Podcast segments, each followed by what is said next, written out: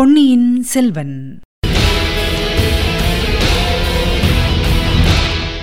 வணக்கம் நீங்கள் கேட்டுக்கொண்டிருப்ப தமிழசேஃபம் தமிழசேஃபமில் இனி நீங்கள் கேட்கலாம் பொன்னியின் செல்வன். வழங்குபவர் உங்கள் அன்பின் முனைவர் ரத்னமாலா புரூஸ். பொன்னியின் செல்வன். பாகம் ஒன்று புதுவெள்ளம். அத்தியாயம் பதினைந்து வானதியின் ஜாலம்.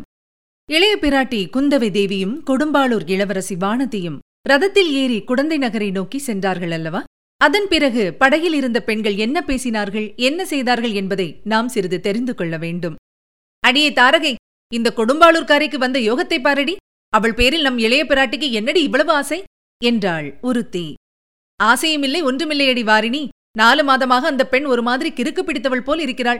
அடிக்கடி மயக்கம் போட்டு விழுந்து தொலைக்கிறாள். தாய் தகப்பனார் இல்லாத பெண்ணை நம்மை நம்பி ஒப்புவித்திருக்கிறார்களே என்று இளைய பிராட்டிக்கு கவலை. அதனால்தான் வானத்துக்கு என்ன வந்துவிட்டது என்று கேட்க சோதிடரிடம் அழைத்துப் போயிருக்கிறார். ஏதாவது பேய் பிசாசுகளின் சேஷ்டியா இருக்கலாம் அல்லவா? அப்படி இருந்தால் ஏதாவது மந்திரம் கிந்திரம் போட்டு ஓட்ட வேண்டும் அல்லவா? என்றாள் தாரகை. பேயும் இல்லை பிசாசும் இல்லையடி. இவளை வந்து எந்த பிசாசு பிடிக்கப் போகிறது? இவளே நூறு பிசாசை அடித்து ஓட்டி விடுவாளே என்றாள் வாரிணி. வானத்தி மயக்கம் போட்டு விழுவது கூட பாசாங்குதானடி இப்படியெல்லாம் செய்தால் மெதுவாக இளவரசரை தன் வலையில் போட்டுக் கொண்டு விடலாம் என்று அவளுடைய எண்ணம் என்றாள் இன்னொருத்தி. நிரவதி சொல்லுவதுதான் சரி. அது மட்டுமா? அன்றைக்கு தீபத்தட்டை கீழே போட்டாளே அது கூட தன்னை அவர் கவனிக்க வேண்டும் என்பதற்காக செய்த காரியம்தான். இரண்டு கையாலும் ஏந்திக் கொண்டிருந்த தட்டு அப்படி தவறி விழுந்து விடுமா? அல்லது நம் இளவரசர் என்ன புலியா கரடியா? அவரை பார்த்து இவள் பயப்படுவதற்கு என்றாள் வாரிணி. உடனே மூர்ச்சை போட்டு விழுந்து விட்டதாக பாசாங்கு செய்தாளே அதற்கு எவ்வளவு கெட்டிக்காரத்தனம் வேண்டும்? என்றாள் நிரவதி. அவள் செய்த ஜாலத்தை காட்டிலும் அந்த ஜாலத்தில் குந்தவி தேவியும் இளவரசரும் ஏமாந்து போனார்களே அதுதான் பெரிய வேடிக்கை என்றாள் செந்திரு. பொய்யும் புனை சுருட்டும் ஜாலமும் மாய்மாலமும் செய்கிறவர்களுக்குத்தான் இது காலம் என்றாள் மந்தாகினி.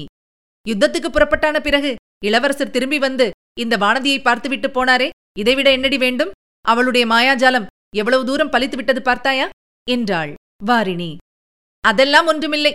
இளவரசர் அவ்வளவு மேன்மையான குணமுள்ளவர். ஒரு பெண் மயக்கம் போட்டு விழுந்து விட்டாள் என்றால் அவளை பார்த்து விசாரியாமல் போவாராடி?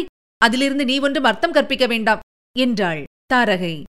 இளவரசரை பற்றி நீ சொல்வது உண்மைதான். அவரை போன்ற குணசாலி இந்த ஈரேழு பதினாலு உலகத்திலும் வேறு யார் இருக்க முடியும்? கதைகளிலும் காவியங்களிலும் கூட கிடையாது. ஆனால் நான் சொல்கிறது வேறு.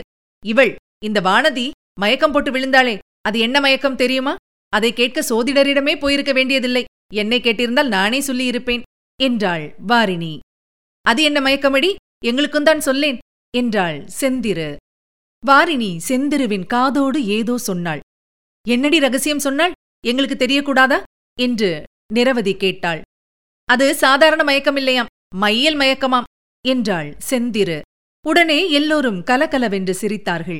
அதை கேட்டுவிட்டு நதிக்கரை மரங்களில் இருந்த பறவைகள் சடசடவென்று இறக்கையை அடித்துக்கொண்டு பறந்து சென்றன. நம் இளவரசர் இலங்கையிலிருந்து திரும்பி வந்தால் மறுபடியும் இவள் மாயப்பொடி போட பார்ப்பாள். அதற்கு நாம் இடம் கொடுத்து விடாமல் ஜாகிரதையா இருக்க வேண்டும் என்று சொன்னாள் நிரவதி. இளவரசர் திரும்பி வருவதற்குள் இந்த வானதி பைத்தியம் பிடித்து பிதற்ற ஆரம்பிக்காவிட்டால் என் பெயர் தாரகை இல்லை.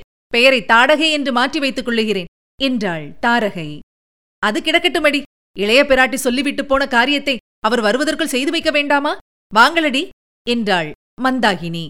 பிறகு அப்பெண்களில் இருவர் படகின் அடியில் ஏற்கனவே சிறிது பெயர்ந்திருந்த ஒரு பலகையை பெயர்த்தெடுத்தார்கள் பெயர்க்கப்பட்ட இடத்தில் நீளமான பெட்டி போல் அமைந்த பள்ளத்தில் ஒரு முதலை கிடந்தது. அதாவது செத்துப்போன முதலையின் உடலை பதப்படுத்தி உள்ளே பஞ்சும் நாரும் திணித்து வைத்திருந்த பொம்மை முதலை அதை எடுத்து வெளியில் வைத்துக் கொண்டார்கள். படகை சிறிது தூரம் செலுத்திக் கொண்டு சென்று நதிக்கரை ஓரத்தில் பெரிய பெரிய வேர்கள் விட்டு வளர்ந்திருந்த ஒரு பெருமரத்தின் அருகில் வந்தார்கள்.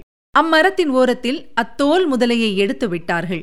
அது மர வேர்களிலே பாதியும் நதி வெள்ளத்தில் பாதியுமாக கிடந்தது. பார்ப்பதற்கு நிஜ முதலையைப் போலவே பயங்கரமான தோற்றம் அளித்தது.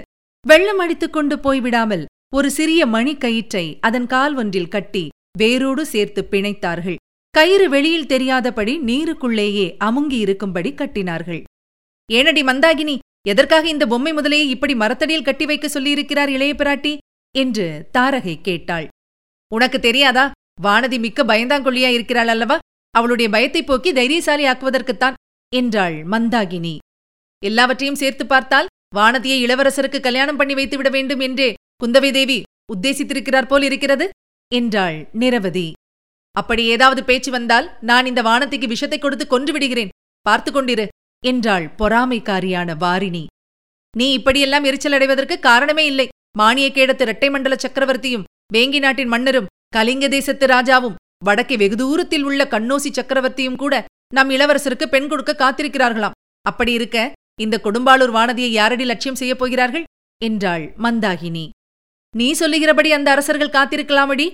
ஆனால் நம் இளவரசருடைய விருப்பம் அல்லவா முக்கியம்? இளவரசர் நான் எப்போதாவது கல்யாணம் செய்து கொண்டால் தமிழகத்து பெண்ணைத்தான் மணந்து கொள்வேன் என்று சொல்லிக் கொண்டிருக்கிறாராம். உங்களுக்கெல்லாம் இது தெரியாதா? என்றாள் செந்திரு. அப்படியானால் மிகவும் நல்லதாய் போயிற்று. நாம் எல்லோரும் சேர்ந்து தனித்தனியே நம் கைவரிசையை காட்ட வேண்டியதுதானே? இந்த வானதியினால் முடிகிற காரியம் நம்மால் முடியாது போய்விடுமா? அவளிடம் உள்ள மாயப்பொடி நம்மிடமும் இல்லையா என்ன? என்றாள் தாரகை. இப்படியெல்லாம் இந்த பெண்கள் பேசியதற்கு ஆதாரமான நிகழ்ச்சி என்னவென்பதை நேயர்களுக்கு இப்போது தெரிவிக்க விரும்புகிறோம். இதுவரை நீங்கள் கேட்டது பொன்னியின் செல்வன். வழங்கியவர் உங்கள் அன்பின் முனைவர் ரத்னமாலா புரூஸ். மீண்டும் அடுத்த அத்தியாயத்தில் சந்திக்கலாம். இணைந்திருங்கள் மகிழ்ந்திருங்கள்.